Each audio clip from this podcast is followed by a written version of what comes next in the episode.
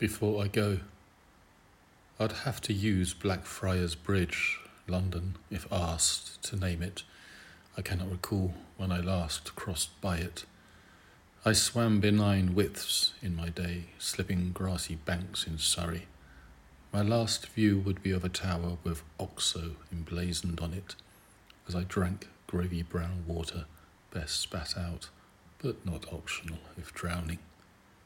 I would have climbed up a parapet and jumped with my arms flung wide, crucified by that drop, not killed by that shock of cold water on my body from muddy flows of crumbled cubes, sent to a cool morgue by drowning.